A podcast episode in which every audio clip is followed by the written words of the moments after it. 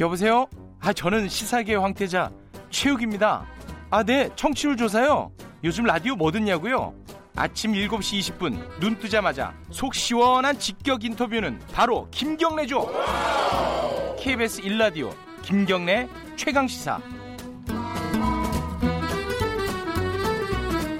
네, 고 박원순 시장 사망과 관련해 가지고 뭐 뜻하지 않게 정의당의 내용이 조금 계속되고 있습니다. 어, 애초에 이제 조문을 하지 않겠다라고 일부 의원들이 얘기를 했고 그 부분에 대해서 여러 가지 갈등이 있다가 심상정 대표가 사과를 했는데 그 부분도 또 어, 갈등이 다시 빚어지고 있습니다. 이제는 뭐 유호정 의원에 대한 당원 소환을 또 추진해야 된다 이런 얘기도 나오고 있다고 하는데 정의당 상황 오늘은 박원석 정책위원장과 정책위의장과 함께 이야기 나눠보겠습니다. 스튜디오에 모셨습니다. 안녕하세요. 네, 안녕하세요. 좀 이게 갈등이 계속되니까 당 네. 내부 인사로서는 이게 좀 난감한 상황이겠어요. 뭐 그런 면도 분명히 있습니다만 네. 저는 이 상황을 꼭 개인적으로는 네. 부정적으로 받아들이지는 않습니다. 아, 그래요? 어... 이게 일종의 이제 새로운 시대로 나아가는 네. 진통, 격렬한 진통 같은 게 음, 일어나고 있는 거고 이번에 박원순 시장 이 사안을 계기로 네. 우리 사회의 여론도 많이 갈라져 있어요. 그래요. 예. 특히 이제 세대 문제가 음. 여기는 굉장히 깊게 개입이 돼 있는데 우리 이제 젊은 세대가 이 사안을 바라보는 시선은 네. 기존의 기성세대가 바라보는 시선하고 많이 다른 면이 있는 거죠. 음. 그 정의당이 아무래도 조금 젊은 정당이고 네.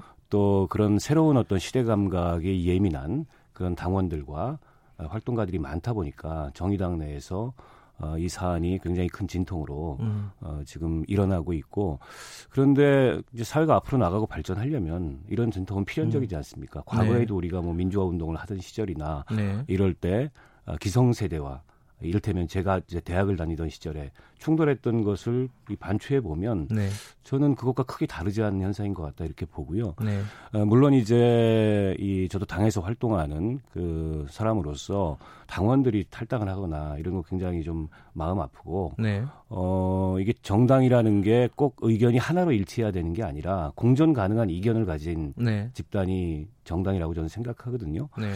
어, 그러면 이 사안도 그렇게 공존 가능 공존 가능한 이견으로 만들어서 음. 당내에서 좀 합리 적이고 어, 질서 있는 그런 토론을 통해서 어, 우리가 이제 새로운 가치로 나아가는 그런 계기가 됐으면 좋겠습니다. 이게 사실은 안희정 전 지사 모친상 그때 이제 대통령 조화를 보낸 부분, 요 부분에서 이제 정의당이 목소리를 내면서 시작된 부분하고 좀 맥이 연결이 돼 있어요. 사실은. 그렇죠. 그러면 이제 그 뒤에 이제 요정 의원이라든가 장혜영 의원이 어, 조문가지 않겠다라고 밝혔고 거기에 대해서 이제 심상정 대표 사과를 했고 이제 사건은 나열을 하면 그렇게 되는데 말씀하신 대로 거기는 세대 갈등이 들어가 있고요. 또 민주당과의 관계 설정 문제가 또 들어가 있고 젠더 이슈가 또 들어가 있단 네네. 말이에요. 이게 하나의 문제가 아니라 여러 가지 문제가 이렇게 복잡하게 얽혀 있는데 이거 어떻게 풀어야 될지는 잘 모르겠어요. 어떤 게 핵심이라고 보세요? 이건 좀 칼로 나누긴 힘든데. 예, 뭐 문제가 말씀하셨던 대로 굉장히 네. 다층적 이고 어, 그만 그럴 수밖에 없는 사안이라고 생각합니다. 아, 음. 아, 누구보다 인권과 성평등에 앞장서 왔던 네. 아, 그런 한 사람의 사회운동가이자 아, 정치인으로서 박원순 고 박원순 시장에 대한 이제 뭐 추모와 존경의 마음이 있는 동시에 어, 그런 사람의 굉장히 이율배반적인 네. 그런 마지막 그 모습에 대해서 어, 굉장히 당혹스럽고 또 음. 누군가는 분노하고 이런 점들이 있다는 거죠. 근데 저는 유호정, 장혜영 두 의원의 발언도 그렇고 신 네. 대표의 발언도 그렇고 이게 좀 파편화돼서 특정한 어떤 그이 표현이 네. 너무 도드라지게 언론에 부각된 측면도 있다고 봐요. 음. 유호정 장혜영 의원도 뭐 추모나 애도의 마음이 없었던 게 아니고 또 유가족에 대한 위로도 표현했고 네. 그러나 그 시점이라는 게 그 서울특별시장으로 5일장이 결정이 됐고 네. 그리고 이제 2차 가해가 막 넘쳐나던 음. 그런 시점이었어요. 어, 이런 시점에 피해자가 느낄 위력과 억압 음흠. 나는 그 점을 더 신경 쓰겠다. 그 옆에 쓰겠다라는 음흠. 발언이었고 심 대표의 사과도 그렇습니다. 당연히 이 사안을 보는 정의당의 시선은 추모는 추모대로 하되 네. 또이 피해자 중심주의라고 하죠. 이른바 예. 어, 그 원칙에 의거해서 문제를 풀어가야 된다. 이 입장이 분명했고 네. 두 가지는 이게 대립되는 게 아니고 네. 공전 가능하다. 이런 게 이제 당의 입장이었습니다. 그래서 심 대표를 비롯한 저희 당 지도부나 다 조문도 음. 다녀왔고 저는 뭐 연결시장도 네. 어, 다녀왔습니다. 근데 이게 특정한 표현이 도드러지면서 마치 그게 당내에서 어, 굉장히 대립되고 음. 또 뭔가 이게 분쟁 분란의 소지가 있는 것처럼 네. 어, 이렇게 좀 비춰진 측면이 있어서 그런 점은 좀 아쉽다는 말씀을 드리고요. 예. 저는 앞으로 결국 이 문제는 깊은 어떤 성찰과 토론을 통해서 다양한 측면에 대한 음. 어, 풀어나가야 되는데 여기서 제가 가장 경계하는 게 이제 진영론입니다. 음. 어, 저는 이 박원순 시장의 업적에 대해서 그분이 살아온 삶의 궤적에 대해서 다양한 평가가 있을 수 있다고 생각해요. 네. 근데 그 한 분의 일생은 역사적 평가가 끝난 게 아닙니다. 그건 네. 앞으로 계속 될 거예요. 지금 당장 중요한 건 그로부터 어, 사람이고 싶다라는 네. 피해를 절규하는 그 피해자의 치유와 회복이 저는 우리 사회에서 가장 중요한 과제라고 생각합니다. 음.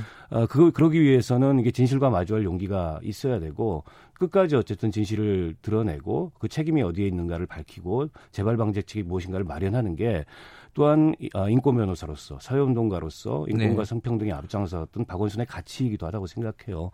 근데 그런 점이 진영론에 의해서 다 덮여버리고 음. 이게 마치 내로남불처럼 그 피해자에 대해서 2차 가해가 쏟아지는 이런 상황은 굉장히 유감스럽습니다. 지금 이제 지금 상황에서 지금 앞서 있었던 사건에 대한 뭐 당내, 당 외의 어떤 목소리들은 완전히 갈려 있는데 그게 대표적으로 보면은 심상정 대표 사과는 철회해야 되는 거 아니냐 이런 목소리가 있고 또 반면에 이호정 의원은 뭐 당원 소환까지 이게 사실상 제명하라는 얘기잖아요. 두 가지 반대되는 목소리가 지금 막 나오고 있는데 이게 어떤 방식으로 해결이 가능한 거예요? 이게 그냥 어, 둘 다 양립할 수는 없는 거잖아요, 지금 상황에서. 그렇죠. 과거에도 음. 이제 젠더 이슈가 이제 사회적으로 크게 네. 부각됐을 때 정의당이 커다란 진통을 겪었었던 적이 있습니다. 예. 과거에 이제 메갈리아 네. 문제가 그러니까 그만큼 사실은 이렇게 새롭게 등장한 어떤 가치와 또 이 시대 감각 네. 이런 거에 좀 예민한 정당이기 때문에 그런 측면이 있다고 보고요. 어, 당시에도 저희가 좀 다각도의 그런 당내 토론을 거쳐서 네. 어, 이 문제에 대한 아, 물론 그 견해 차이가 완전히 해소된 건 아니지만 네. 어느 정도 그 합의 가능한 수준의 그런 음. 차이를 만들었다고 생각해요. 저는 이번에도 마찬가지라고 생각합니다. 이 문제를 네. 그냥 덮어두고 네. 시간 지나가길 기다리자 이럴 게 아니고 어, 좀 이 새로운, 새로운 사회로, 새로운 시대로 나아가야 된다는 정당이라면 드러내고 네. 오히려 이견이 뭔지 음. 그리고 그 이견은 어느 수준에서 우리가 공존 가능한지 네. 이런 것들을 토론함으로써 완벽한 일치를 보지 않더라도 서로 간에 존중할 수 있는 견해를 네. 만드는 방향으로 이 사안을 만들어 가야 된다고 봅니다. 예. 지금 그 젠더 이슈를 주로 말씀하신 건데 그 이른바 민주당 이중대론 있잖아요. 그러니까 사실 심 대표 대표 철회하라고 요구하는 쪽의 얘기는 언제까지 민주당 이중대 할 거냐 이런 게 사실 내포돼 있어요 그 안에. 그러니까 그 관계 설정의 부분은 이번 21대 국회에서는 좀 많이 좀 달라질까요? 어떻게 보십니까? 달라질 수밖에 없겠죠. 음. 왜냐하면 지금 민주당이 180석에 가까운 거대 정당이 됐고 네. 그래서 민주당이 추진하려는 개혁의 공조보다는 민주당에 대한 견제가 필요한 시점이라고 생각합니다. 음. 네. 그런 면에서 봤을 때 진보적인 야당으로서 네. 어, 선명 야당으로서 어, 정의당이 어, 물론 뭐 협력해야 될 일까지 억지로 네. 뭐 저희가 비토를 할 필요는 없다고 생각하지만 그렇죠. 네. 어, 그게 아닌 일들에 대해서는 분명하게 정의당의 목소리를 내고 네. 또 기존의 이 정치권 내에 혹은 의회 내에 그 고여 있는 의제들이 아닌 음. 여전히 우리 사회에 대변되지 않은 목소리 이런 네. 것들을 대변하기 위해서 노력하다 보면 네. 어, 과거와는 민주당과의 관계가 많이 다를 거라고 보고요. 네. 이번 사안만 하더라도 그런 거죠. 워낙에 이게 이제 진영론으로 이 문제를 덮어버리려는 네. 어, 이제 그런 흐름들이 있다 보니까 어, 정의당은 그에 대해서 특히 이제 두 의원은 네. 다른 목소리를 낸 거고 저는 그게 우리 사회가 나아가는 방향이라고 생각합니다. 그런 면에서 봤을 때 어, 심 대표의 사과라는 그 음. 표현이 저는 의도가 어쨌든 간에 메시지로서는 좀 실패한 메시지고 어, 당내에서 그에 대해서 뭐 격렬한 항의도 있고 네. 어, 오히려 이런 새로운 시대 감각을 가진 의원들을 그러려면 도대체 왜 이 청년 그 이 쿼터를 둬서 네. 이 사람들 국회의원을 만들었냐 이런 네. 목소리도 나오는 건데 저는 이런 분들을 우리가 국회의원으로 만든 이유를 어, 잘그 음. 생각하고 그런 어떤 새로운 시대 감각과 새로운 목소리들이 정의당 내에서 네. 정치권 내에서 더 커지도록 하는 게 음. 지금 기존에 우리 진보 정당을 이끌어왔던 어, 사람들의 임무가 아닌가 네. 생각합니다. 아, 박원석 의장께서는 지금 좀 변화가 필요한 시점이다라고 보시는 거네요. 전체적으로 그렇습, 말씀을 들어보면은. 네.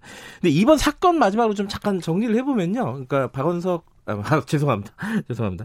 어, 이번 그 박원순 어, 시장 사건을 정리를 하려고 하는데 목소리가 여러 군데서 나오고 있어요.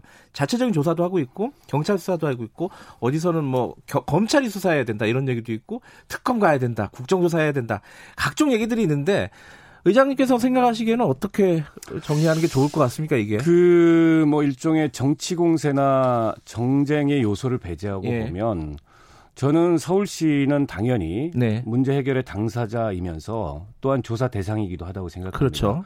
서울시에서 민관 합동 기구를 구성하는 걸 발표했는데 네. 민관 합동이라는 말은 좀 적절치 않다고 봐요. 그 음. 그 서울시가 조사에 직접 개입하면 안 되고 네. 그거는 외부 전문가들이나 시민사회에 맡기는 독립적인 조사위원회로 다만 서울시는 거기에 협조하고 네. 그거를 지원하는 이런 역할을 하는 것으로 충분하다라는 음. 게제 생각이고 수사기관의 역할도 아직 안 끝났다고 생각합니다. 네. 물론 공소권 없음이라는 형사소송법상의 결론을 내릴 수밖에 없어요. 법이 그렇게 돼 있기 네. 때문에. 근데 그거는 형사상의 어떤 소추나 이런 걸 못 한다는 얘기지. 음흠. 이 사안의 어, 진실이 뭔지, 진상이 뭔지에 대해서 조사조차 하지 말라는 얘기는 아닙니다. 음흠. 그 점에 있어서 수사기관의 책임도 전다 해야 된다고 보고 음흠. 국회 역시 그 책임으로부터 자유로울 수 없다고 생각 하고요. 네. 어, 각 정당이 이 문제에 대해서 어, 좀 성찰적으로 어떤 그 이 평가와 대책을 세우는 것과 동시에 저는 필요하다면 국정조사도 할 수 있다고 봅니다. 음흠. 이게 서울시나 네. 그 수사기관의 어떤 조사나 결론이 미진하다고 판단된다면 네. 당연히 책임이 있는 국회에서 네. 국정조사를 할 수도 있다고 생각합니다. 네, 알겠습니다. 다음에 오실 때는 뭐 정책 얘기 이런 걸로 좀 모셨으면 좋겠다 네, 이런 고맙습니다. 생각이 드네요. 여기까지 듣겠습니다. 고맙습니다. 고맙습니다. 정의당의 박원석 정책위 의장이었습니다. 1분 여기까지 하겠습니다. 잠시 후에 2부에서는 한국판 유질 정책에 대해서 자세히 김상조 정책실장과 이야기해보는 시간 마련했습니다. 잠시 후에 8시에 뵙겠습니다. 고맙습니다.